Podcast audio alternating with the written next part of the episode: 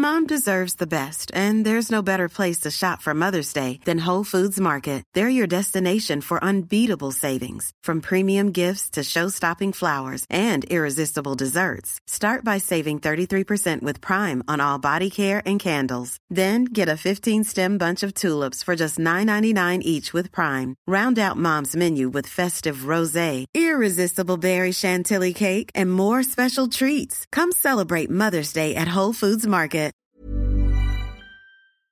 My guest on this week's show might not have any hobbies or interests, but she is one of the most deeply original and hilarious stand up comedians on the scene right now. So that has to count for something, right? We all needed someone to tell us that at the beginning of the pandemic. You know, all of us were waking up inspired by someone else's Instagram, just like, oh my God, I think I'm a hiker now. No, you're not, bitch. no, you're not. Oh my God, I think I solve puzzles now. No, you don't. No, you don't. It's still in the box. I've seen you. And you might be like, well, Atsuko, Atsuko, what are your interests? You know, what are your interests if it's not farming, you know? and it's like, I don't think I particularly have any. but hey, you know what? That's also a personality too. Yeah, and that should be empowering. Yes, my fellow basic person. Yes, yes, yes. If you're like, I also don't have hobbies or interests, that's okay. That's okay. Look at me. Look at me you are still a whole person. You are. You are. I'm proud of you. Yes, I'm proud. Yes. Give it up for my, my fellow basic bitch.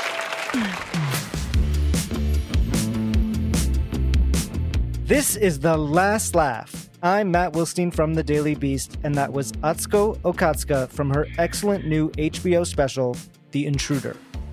Atsuko may not have known what to do with herself in the earliest days of the pandemic, but she figured it out pretty quickly, delivering a series of viral clips on TikTok and Instagram, mostly co starring her grandmother, all while putting together what is easily one of my favorite stand up hours of 2022.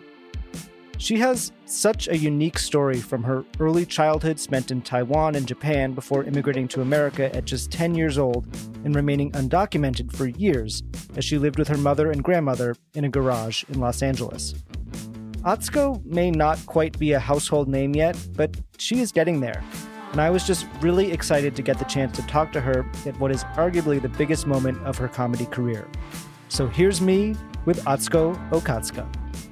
Well, I'm really excited to have you on the show. Um, welcome. It's great to meet you. Um, and we're talking at this really big moment where your HBO special is about to premiere, um, The Intruder. Um, so yeah how how are you feeling? What what what what's going on with you right now and and how are you feeling about the special about to to hit the hit the world?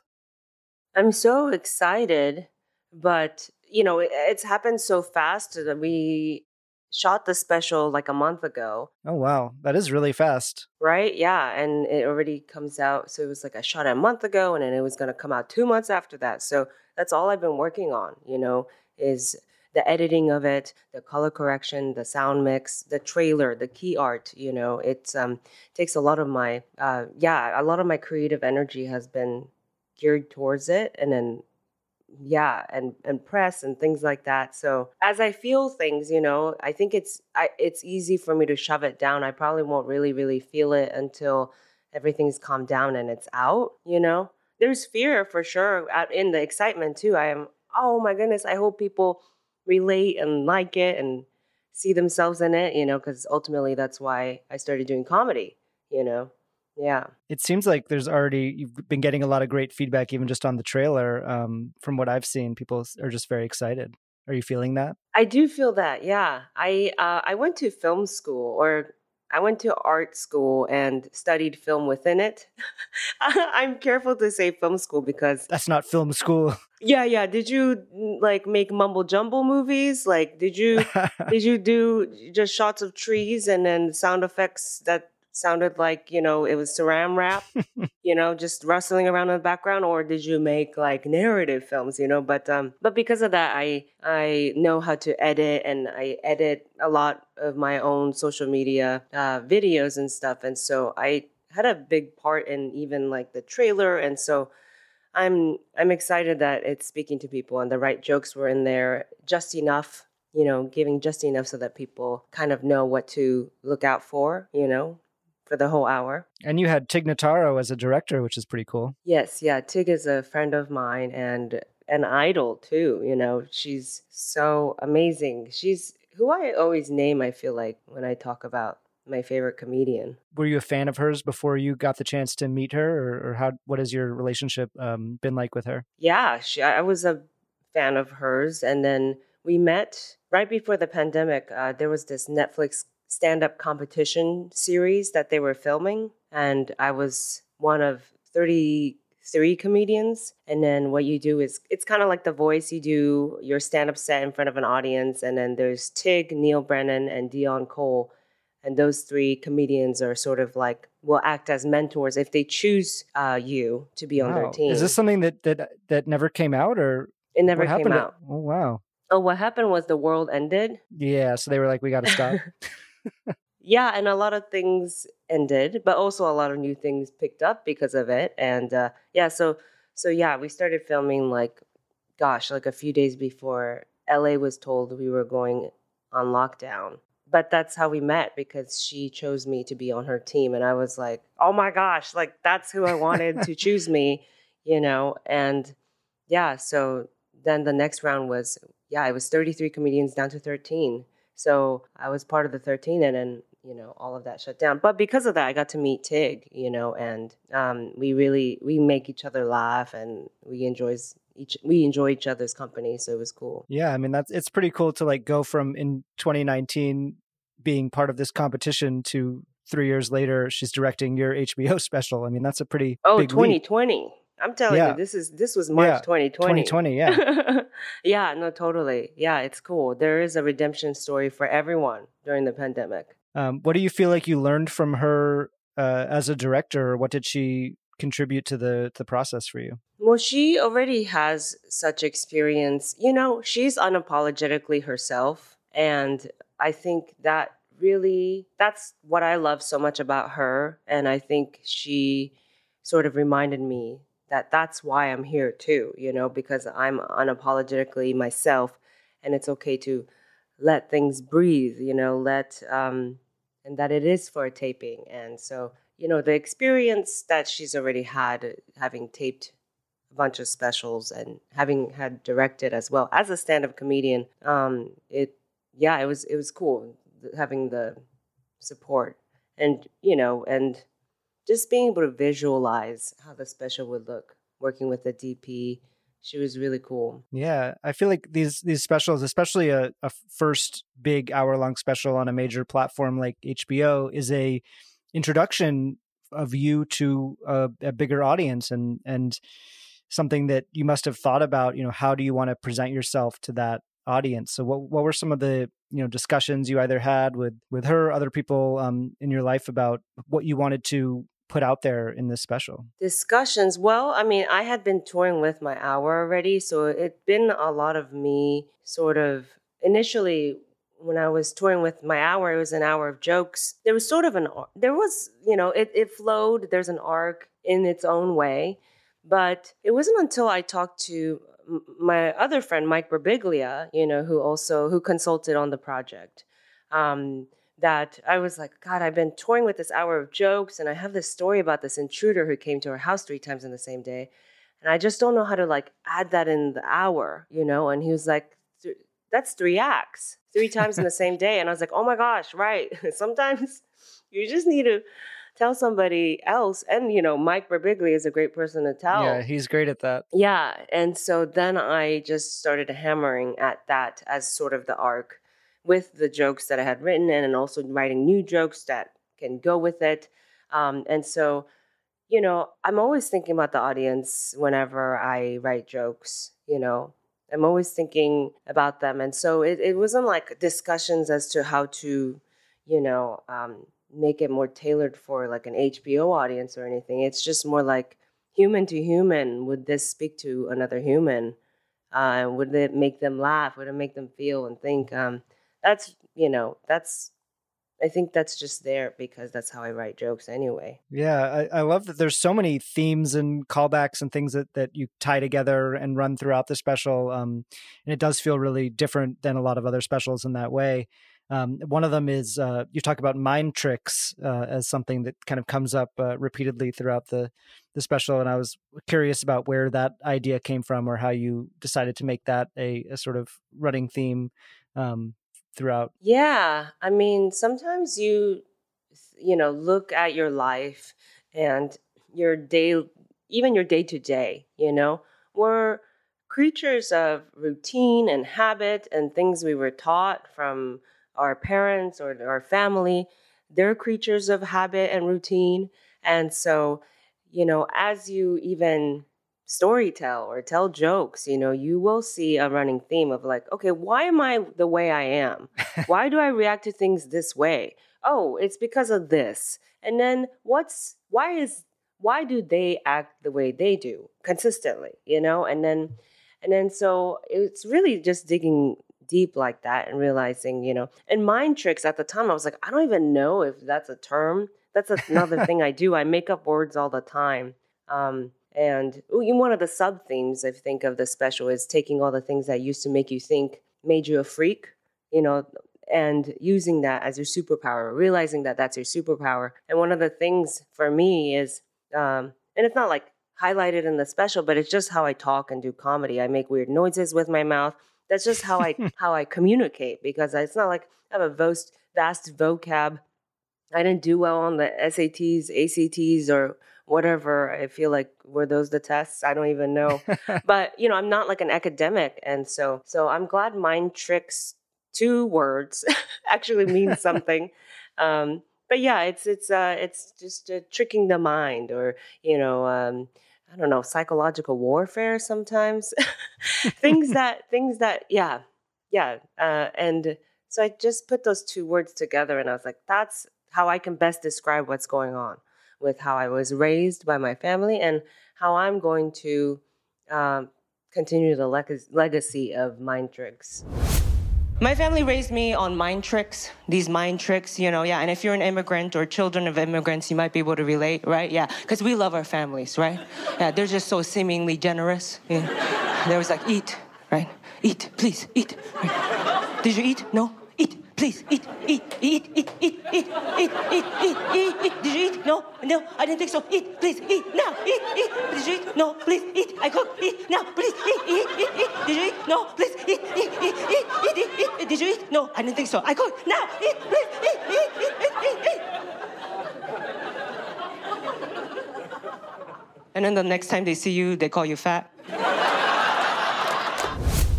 Yeah, some of it se- seems like it must be a sort of survival mechanism um, for you, and and especially everything you know, as you said, growing up.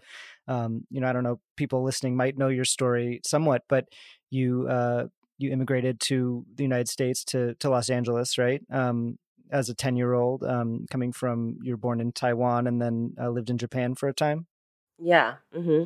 Um, so I mean that must have been an incredibly hard transition to to come to the states at at 10 years old and I know there was a lot of adversity that went along with it. So um, can you talk a little bit about what that experience was like? Yeah, I mean, you know, moving somewhere is already big. Finding new community, new friends is always big. I feel like even as adults we're always still navigating that, you know, at someone's party, you know, gosh, I have a new interest. Hopefully, this new meetup group accepts me. I hope. I, I mean, you know, I came to this bar alone, but I hope to meet somebody, even if it's just a friend. You know, like you're always constantly feeling that, so that's always hard, just moving. Um, but then to like another country and having not known you were moving, that was sort of the intense thing for me because my grandma didn't tell me we were moving to oh, the really? states. She told me we were coming here for a two month vacation because she just wanted to protect me, but in turn, she traumatized me. That's how it works. You know, sometimes you go, oh, it, you know, you, you put things off um, some, uh, sometimes to protect someone, you know, uh, finding out the truth later for the person can be way more damaging and intense. Um, but uh, yeah, so having moved here, not being prepped to move here because I thought I was going back to Japan in two months. Yeah, that was really intense. And then so suddenly having to shift gears, you know, I didn't say goodbye to my friends and family, my dad in Japan, you know, but I can't go back because we came here without papers. So if we leave the States, we can't come back. We're undocumented. So suddenly it was all these stresses as a 10 year old, you know, and then, okay, so I better learn English and know, get to know the culture and make friends. And at the same time, the family members I was living in the States with were Taiwanese Americans. So they spoke Mandarin. So I was also having to learn Mandarin at the same time to talk to my uncle and aunt and that side of the family. So it, it was just a lot. Like my I have a big head, like physically. Anytime I'm in wardrobe or something on a set or something, I always have to warn them, hey, like if I have a hat, if my character has a hat, you like you might have to custom make it you know and i don't know i don't know if like my brain grew a lot during that time because i had to soak in so much but um and of course having a big head doesn't mean you have a big brain it can be all bone too i don't know. I'm just tangents i'm just thinking yeah but yes that was an intense time because of all of those factors. Well as you were taking in the culture and and learning about you know what it what it meant to be here how did comedy come into the picture for you? Was it something that you were seeking out um as a kid or or when did you first start thinking about comedy something you were even interested in let alone something you thought you might be able to do yeah, I loved entertainment. I loved like pop culture. I was watching like Chelsea lately. I my uncle when we were staying in his place, I was we were living in his garage. He set us up with cable and so at least I had all the channels. I loved MTV, TRL. I loved watching music videos. I loved watching performers and I loved would even watch Howard Stern and stuff. And so those were comedic voices. And Chelsea lately, Chelsea Handler, you know, was a comedian, and she had comedians on too Guy Branum, Fortune Feimster, Natasha Leggero. And so I was sort of exposed to it, I guess, during that, you know. And and then um, a few years later, maybe in middle school or something, uh, someone from church handed me a DVD of Margaret Cho's comedy. And that was the first time I really saw stand up as a form on its own.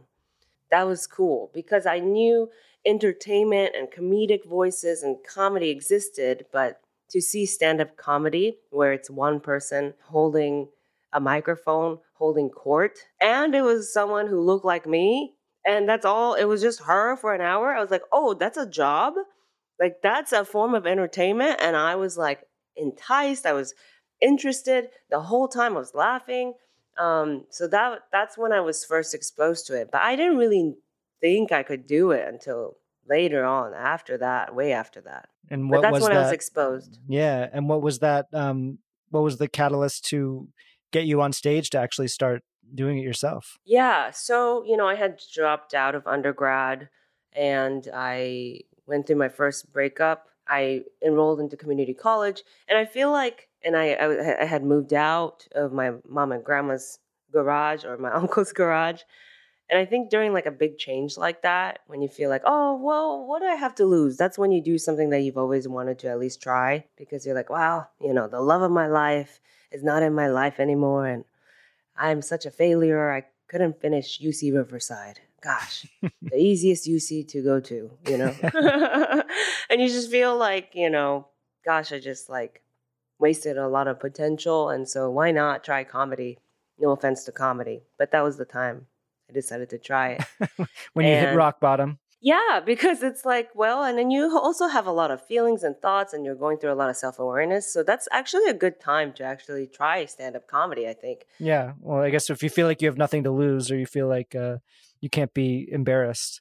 Why would you try stand up comedy when you're at your happiest? What are you going to talk about? So what what did you talk about when you got up uh, those first few times? I was, I think I was doing, I was trying to be like very Tig Notaro. I was very deadpan, and Yeah. I'm not a fast talker, you know, and so it worked for me anyway. Um, I think at the time, you know, I was sort of, gosh, talking about some race stuff, but Mhm. like trying to spin it on its head a little bit yeah. to still like, what is it? Divert expectations? Is that even what's divert me? I don't even know. but you know, like I was trying to Yeah, be You know. surprising in some way. still, yeah, I mean, I guess that's what comedy is, you know, with set of punchlines. Um, but uh, yeah, so that's the kind of stuff I talked about. I was doing very like deadpan, like this guy asked me, oh, he found out I was Japanese, and he asked, oh, I have a really good friend who works at Mitsubishi. Do you know Tom? And I was like, Tom? No, I don't fucking know Tom. I know Gary. Like I do jokes like that. It seems like your, your onstage persona has definitely evolved since then. You're so much more uh, physical on stage, um, and you know you sort of take up take up a lot more space probably than you did um, when you were doing sort of those deadpan um, jokes at the beginning. Does it feel like that has been a, an evolution for you? For sure, yeah. People say it takes 10 years to really find your voice in comedy. And I think it's true because at first you might be trying to sound like someone else. At first, you're just trying to grasp the art form Mhm. and getting good at even joke writing. And so sometimes, you know, and you're watching a lot of comedy. Hopefully, you should be if you're starting comedy. There's been people who are like, I actually purposely don't watch other comedians so I don't sound like anyone else. But I think it helps. It's good to consume the thing you're going to try to do. And so it does take time to figure out because when you're doing stand up, you're not actually talking necessarily as yourself. You're still a performative version of yourself. In real life, when you're being yourself, for the most part, and you're conversing or making people laugh, there's someone to banter off of. It's a conversation. Stand up is already like a sterilized, like a very, you know, it, it's already a heightened version of yourself that you have to play because there's you're you're just there's no conversation you know what i mean no one's talking back to you um and so so of course that's going to take a while to figure out what do you sound like when you're talking on your own but being funny and you know and making through lines happen and thought provoking maybe sometimes maybe even not but just writing you know what i mean How, what do you what does that look like and that might take a while to figure out and some people get it immediately but you know I thought it was really interesting that you. It was about f- I think 15 minutes into your new hour that you talk a little bit about your name. Keep your head down and blend in as much as possible. At least that's what my family would tell me. And then they named me Atsuko Okatsuka. And then they went on to choose English names for themselves. Thanks, Mom. or Linda. And I was curious if that's something that you used to ever open with or sort of address at the top, because I remember talking to um, Aparna Nancherla, um, and she, we talked about how she would kind of almost uh, apologize for herself at the beginning of her set. She would say something like, I know, I'm surprised I'm a comedian too. Um, Mm, to sort of mhm. diffuse, uh, you know, what people's expectations of, of what a what a comedian was, or or even just like confusion about her name. Um, is that something that you ever did, or or something that you've had to think about at all? For sure, yeah. Because the whoever was bringing me up would always get scared at my name and say something weird or completely different person's name or something. So I always had to prep something to, you know, you always have to call out the elephant in the room as a comedian before you go into your performance, or else it's, uh, you know, that's part of comedy. You have to. And so, um, yeah, I used to say, yes, uh, no, my name is Atsuko Okatsuka. And that is why I used to go by Stacy. Um, and I would go into my set. Yeah, you have that great bit from your album about how the teacher gave you the name of Stacy, right? Yes, yeah, yeah. And I did used to go by it. At school, uh, I was given a new name, Stacy. yeah, it was a name given to me by my teacher. Uh, she refused to learn Atsuko Okatsuka. Uh, she said it was too hard to say, so she gave me Stacy. Yeah, and it got so bad to to the point where I would write my name on my homework assignments, Atsuko Okatsuka, and she would come over and tape over it, Stacy. Yeah, I know. And I didn't know what was happening at the time, you know, so I went home and asked my grandma about it. I was like, Grandma, what's going on? She was like, Oh, uh, yeah, yeah. That's uh that's called uh racism. I don't do that joke anymore. People get my name right now.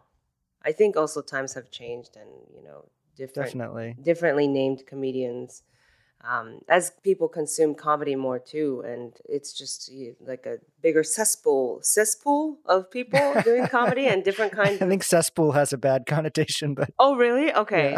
Yeah. I say, yeah. Well, you know, I heard that one time, and now I'm repeating it. Uh, that's how my words work. No, a different, different groups of people doing comedy with different names, and so it helps. You know, people care to at least ask, or for the most part. And I just kind of go by Atsuko when I go on stage now too. So, and I think it also, in a way, um, you know that you've you've made it to a certain level when people are when people know your name and and have figured out how to say it. I mean, there's a lot of comedians, actors, I think, who have gone through that. For sure, yeah, and I think it's great. And another Atsuko came up to me after a show and told me she uh, people started knowing how to say her name because, and that's how she found out found out about me. Was they were saying that there's a comedian named Atsuko, and so that's pretty cool. And she was like, "Oh wow!" Like, and so waiters, random people. She was, you know, Starbucks employees. She was like, "Oh wow!" And and that's cool. That that's an extra something I can do for people. Coming up, Atsuko breaks down her unique ability to go viral online, whether it was inadvertently performing comedy during an earthquake or actively creating the Beyonce inspired drop challenge with her grandma. Ryan Reynolds here from Mint Mobile. With the price of just about everything going up during inflation, we thought we'd bring our prices down. So to help us, we brought in a reverse auctioneer, which is apparently a thing. Mint Mobile unlimited premium wireless. Have to get 30, 30, bit to get 30, bit to get 20, 20, 20, bit to get 20, 20, bit to get 15, 15, 15, 15 just 15 bucks a month. So, Give it a try at mintmobile.com/switch. slash $45 up front for 3 months plus taxes and fees. Promo for new customers for limited time. Unlimited more than 40 gigabytes per month slows. Full terms at mintmobile.com. Everyone knows therapy is great for solving problems.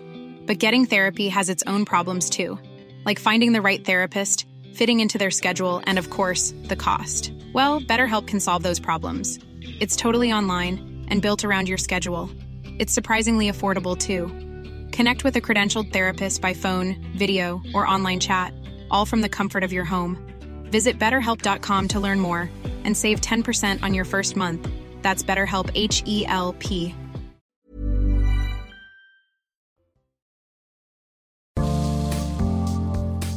If you're enjoying this episode and want to hear more, please make sure you are following The Last Laugh wherever you get your podcasts. By subscribing to The Last Laugh, you can listen to my conversations with some of the stand up comedians who helped inspire Atsuko, like Margaret Cho, Tig Notaro, Mike Birbiglia, Chelsea Handler, and more, along with everything else from our free archive. And you'll be the first to hear new episodes when they drop every Tuesday. And while you're at it, please leave a rating and review on Apple Podcasts. Let us know how much you love the show and who you want to hear next. Now, back to Atsuko Okatsuka. In terms of your comedy career, do you feel like there was a, a first big break or some first big opportunity that you got that really changed things for you? Gosh, you know, they they're constantly coming in different random waves. That's what I love so much about comedy and my fellow comedians. We're such gosh, we're such um weirdos and th- there's no one path. You know what I mean? To doing comedy. We yes and, you know, or sometimes an earthquake hits while you're doing a stand-up set. That's what I did too. It's so many things. Um, you think it's gonna be the Netflix stand-up competition show. Oh, maybe that'll be the yeah. next, and then it goes know, away. Then it goes away, you know? And then Netflix is a joke festival, has you running around doing all the shows and doing your hour, you know? pandemic hits and you go, oh, well, maybe this is where I, uh, you know, because I had a Quibi show before that, you know? And so you just think every step you're going to think, oh, this Quibi show is going to be it. No, never mind. Quibi is barely no, a nobody's thing. Quibi show was was did anything for them. I don't think. Totally, yeah. And then the pandemic hits. You go, okay, everyone's on. You know, everyone's hurting right now. But I turned inwards and worked on my hour that I really wanted to tour with you know, and uh, and I also garnered followers. It's like making silly videos. Sometimes that boosts things, and then finally I was able to tour and sell tickets, and you know, and then that did well enough, and then Netflix noticed, you know, and then HBO noticed. You know, it's just yeah, I don't know what the initial thing was because it's and so many people helped along the way. So many good people, fellow comedians, bookers who believed in me, you know. Um, my husband, you know what I mean, who who says, "No, I'll work with you. I'll make sure that your videos look good. I'll film them. I know how to do this." You know, it's it's so many things, so many steps. Yeah, I wanted to ask about that earthquake clip because that that's an example of going viral for something that you could never have planned or you know obviously um, had no idea that was going to happen. Can you uh, can you tell people what uh, what happened for anyone who hasn't seen that clip? Yeah, it was 2019, July 5th. I remember because um, July 4th, the day before, that's how dates work. uh, July 4th, there was an earthquake then too. And we live in LA where we're always talking about earthquakes and they do hit. And yeah, there was like a 6.8 magnitude earthquake on July 4th. And then July 5th, I was on stage at the Ice House Comedy Club in Pasadena when I was entering stage and I was like dancing up on stage because I get excited to be on stage. And as I was dancing, that's when the earthquake hit. But I didn't know because I everyone was screaming. I thought they were screaming for my dancing. So I was like, I was like, me? oh, stop it! And then I realized they were screams of terror. Um, and people were like, "It's an earthquake! Earthquake!" I think it was a seven point one magnitude. And uh, so, you know, immediately I went into jokes about it, but also wanting to make sure everyone was okay. So I did at first say, oh shit, I thought I was making that happen, you know, with my dancing, got laughs, but then I made sure to stop everything, make sure every, everyone's okay. Well, it was it was very impressive that you were able to to joke through it. You know, it's truly that's what we train for, comedians. And my whole upbringing. It's like I have a mom with schizophrenia. I lived in a garage in hiding for seven years. I was undocumented for seven years. I haven't seen my dad in forever. My dad's on his third marriage. I lost. I just lost my stepmom. I have have siblings that don't talk to me because my mom was abusive to them. Like, I mean, at a certain point, you know, it's like, what's an earthquake? Are you kidding me? Like during a stand up set, stand up, which I do multiple times a week, every night, and we have to deal with drunk hecklers and stuff anyway. Mother Nature I got I got it. no problem. You know what it feels like to come up dancing and then everyone's like, stop it, you're shaking the earth.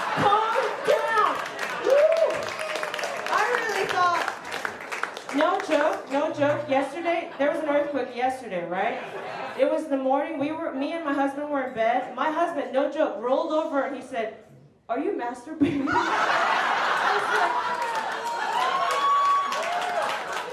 and I, I promised to God, I really was about to. You know, I mean, I was, I was, but I was like, I am not, I am not powerful enough for a 6.6 magnitude.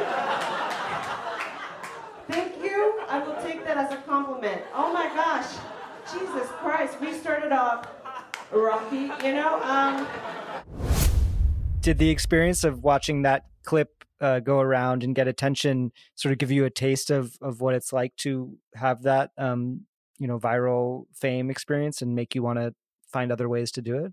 Um, no, that wasn't the takeaway. I thought it was wild. I was like, oh wow, you know, you do comedy for so long, and uh, my comedy not bad, pretty good actually.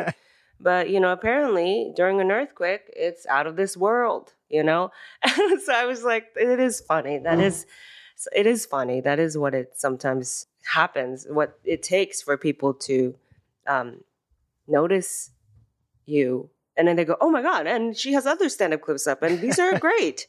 You know. Um, so, but I love chaos like that. You know. Sometimes it takes a drop challenge, which I also started earlier this year by accident. I'm never going. I I'm always going. How do I connect to people? How do I um, make it so that it's like fun for the masses. But I'm never going, how do I make this viral? Because I don't know how anything really goes viral. It has to hit people at the right time, I guess. And so I've had viral moments, you know, like the earthquake or the drop challenge.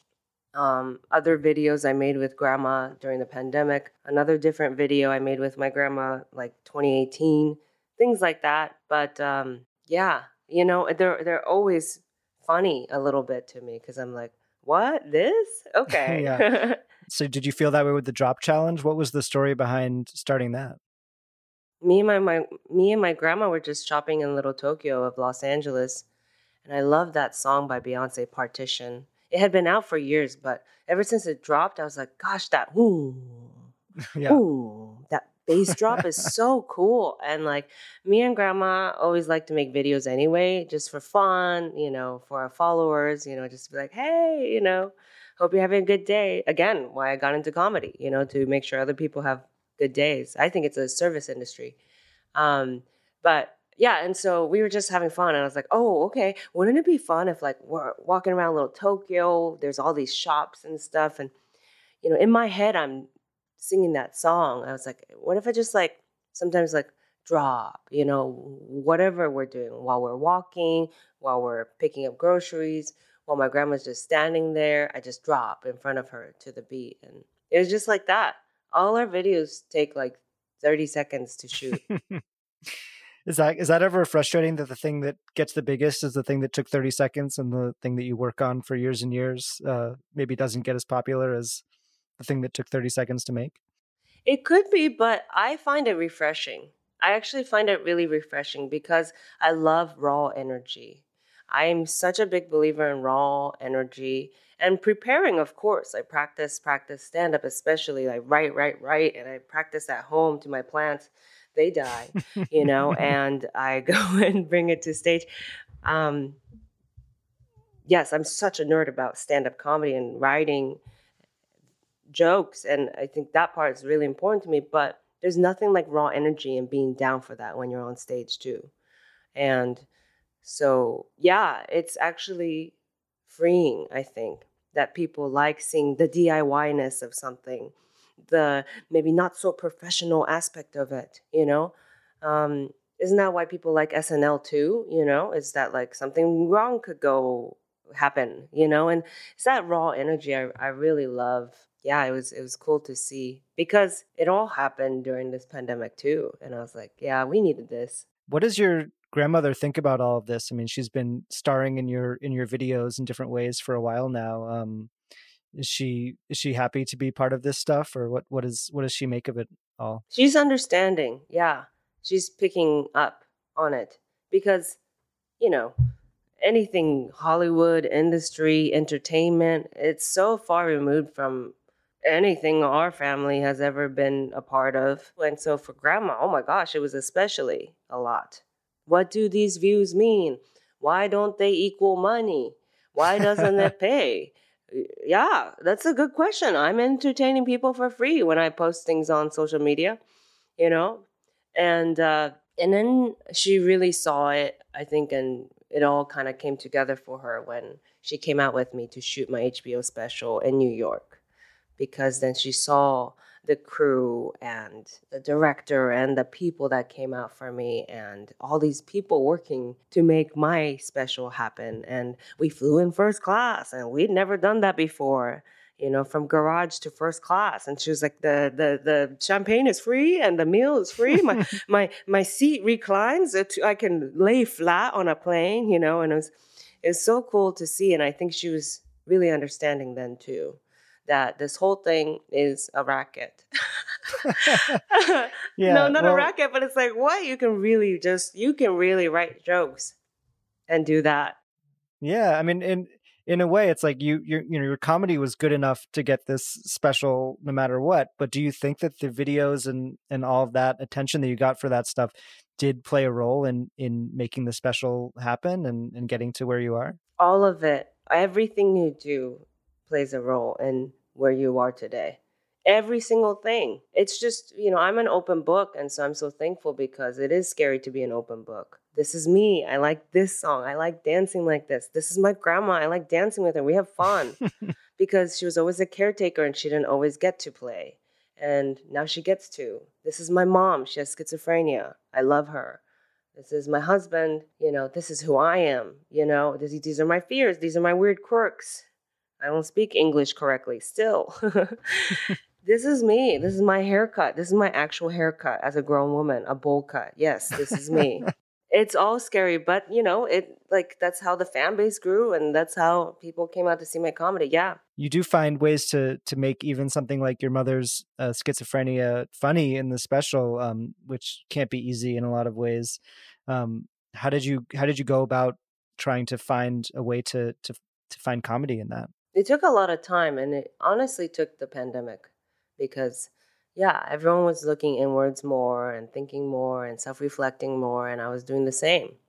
And, you know, really wanting, I was seeing a lot of people, and my mom, you know, gosh, during this time, it's like people, it's not just a pandemic. People are going through depression, bipolar, other mental illnesses, like my mom.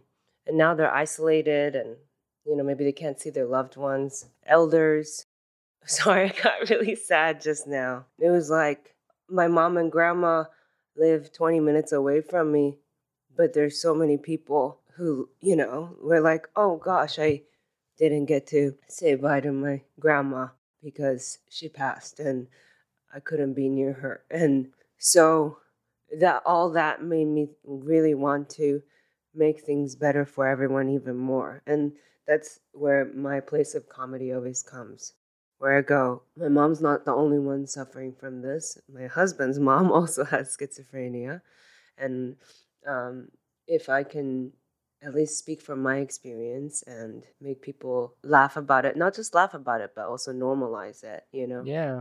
Yeah. And I think for anyone who's who watches your special and is going through something similar, it, it really does help to to hear someone talking about it in that way I mean, and finding you know lightness and, and joy in something that can be so difficult. Yeah, totally, and that would make me so happy. Um, so what I want to do now with the rest of our time is our our segment called the first laugh. We'll we'll try to lighten things up a little bit. Uh, oh sure, yeah. But um, but um, thank you for sharing all of that. Um, so I want to uh, go back. Um, we talked a little bit about your early, you know, comedy influences, but when you think all the way back to your childhood, what is the first piece of comedy that made you laugh really hard as a kid?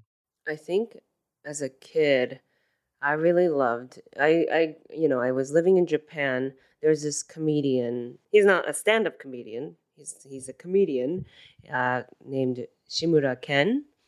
He, he actually passed away during the pandemic with COVID but uh, he's like a physical comedian. He did sketches, and that's who I grew up watching. Um, yeah, so I remember laughing a lot at his sketches. Do you remember the first time that you knew that you were funny, that you had the ability to make other people laugh? Yeah, I think I kind of started getting hints at it, you know, even as a kid. Uh, but it wasn't until like I was 19 that my then boyfriend told me, I think you should try stand up. I was like, oh, like literally no one had ever said those words to me before.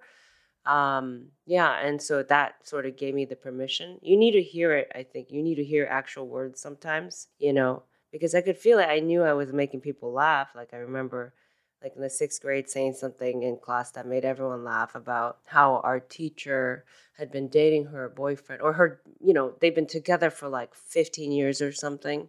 And she was not she was absent one day and people in class were like oh oh uh, it's because miss nash is like you know eloped or something probably. Finally like they got married. And i was like they've been together 15 years. Ain't nobody proposing or something like that. And everyone in class laughed because it was also like unexpected coming from me. You know, I was a little, I was a little quieter because I don't know. I was embarrassed of my English, the way I spoke, and you know, um, fitting in and stuff like that. But yeah, it wasn't until I was 19 when my boyfriend said that that I was like, oh, maybe okay, thanks, because I've been watching it and I loved it, and I was making people laugh enough for him to at least say that.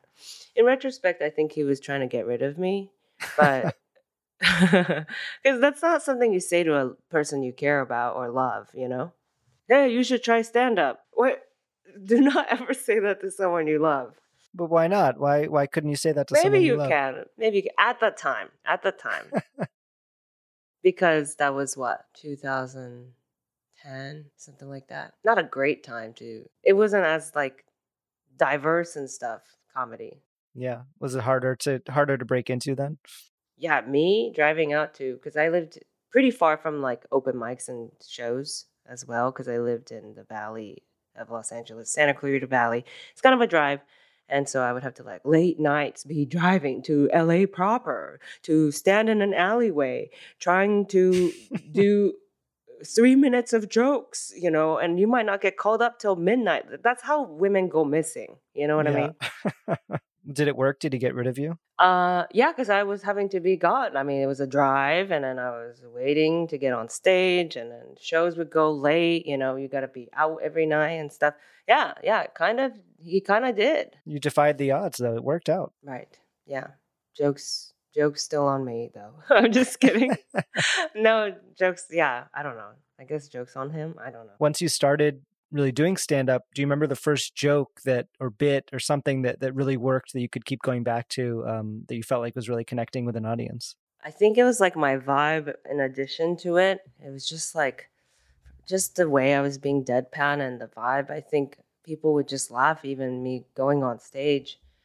Um, but the first thing I would say in my first ever stand up sets were I'm Atsuko, I drive a Toyota, and I work at a Japanese restaurant. And I don't think I would say anything really after that. And it got laughs because it was, it was like me going, wow. You know what I mean? It's like in the silence, everyone's, including me, being like, yeah, that is pretty wild, you know? and and then I think I go, uh, I went, yeah, I just wanted to get that out there or out of the way or something like that. Yeah, I remember that getting laughs because it's like, yeah, Jesus, like you do everything Japan. Do you remember the first time you met one of your comedy heroes and what the experience was, the, the story of, of meeting someone who you really looked up to in the comedy world? Yeah, when I met Margaret Cho, um, because I started, uh, I co founded this all Asian American, mostly female stand up tour called Disoriented Comedy. So, as I was saying, right, like when I started stand up, like 2010 or whatever, it was like dark alleyways and, you know, only 12 comedians will be known at a time kind of thing you know and um, you know especially like asian american female stand-ups it's like feel like Ali Wong was starting to sort of be in people's zeitgeist a little bit, only but like a little bit. You know what I mean? It was still so, early.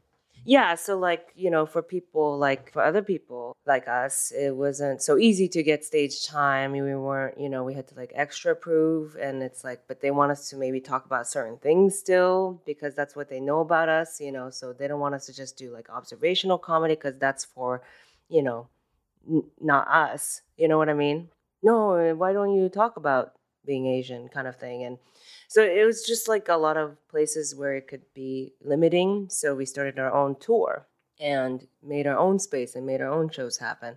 Um, and our goal was to when at you know when we came back from the tour back to LA, we would have Margaret Cho at our All Asian American Comedy Festival headline, and she was there, and she came, and yeah, and we met, and now we're friends, me and her.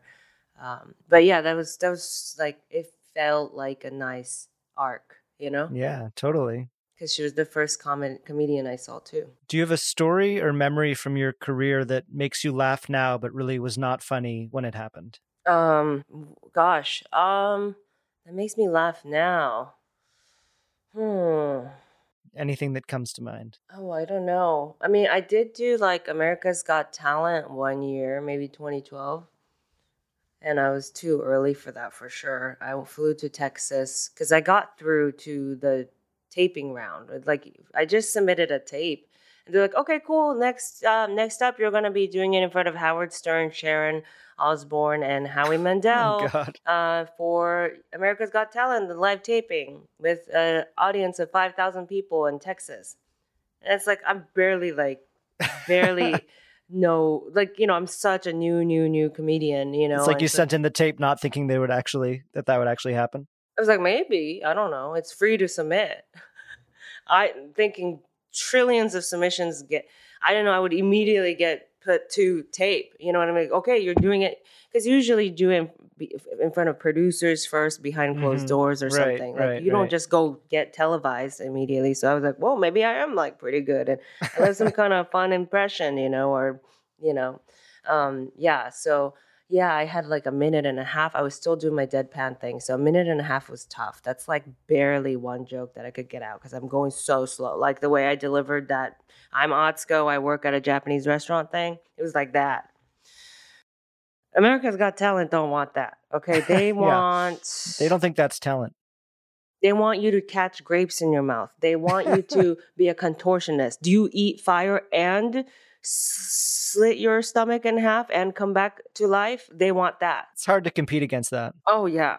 So I went after uh, contortionist twins, you know, and then I go out there. I'm doing my deadpan, slow ass delivery, you know. Strangely, only Howard Stern xed me. Everyone, everyone else was still like, you know, at least trying to figure it out. But it was like a whole stadium of people standing up, booing me. Yeah, and at the moment, I was like, "Oh my, what? Oh my, wait, what?" Like it was like weird. I was in shock. And now I'm like, yeah, that is not that it's not that it's funny now, but now I'm like, you know, what what was any of us thinking? That is, it is pretty funny. Well, thank you so much for for doing this, and I really really loved your special, and I think uh, I think a lot of people are going to love it as well. Um, so it's been really great talking with you. Thanks so much, Matt. It was great talking to you too. All right, thank you. Bye everyone. All right. I really did enjoy that, and I hope you all did too. So I want to send another big thank you to Atsuko Okatsuka for joining me on this episode.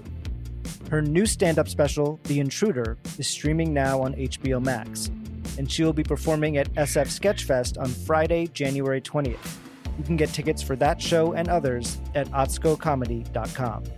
If you want to support The Last Laugh, please help us out by leaving a rating and review on Apple Podcasts. We want as many people to hear this show as possible, and you can help by spreading the word and sharing it with your friends. You can find me on Twitter at Matt Wilstein and at thedailybeast.com. And if you're not already, please follow at Last Laugh Pod on Instagram, where you can see photos and videos from all of our episodes and see who is coming up next week on the show.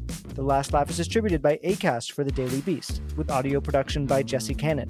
Our theme music is by Claude, who you can find on Instagram at claude.mp3. You can find this show every week on Apple Podcasts, Spotify, or wherever you listen to podcasts. And as always, you can find show notes and highlights from each episode on thedailybeast.com. See you next week.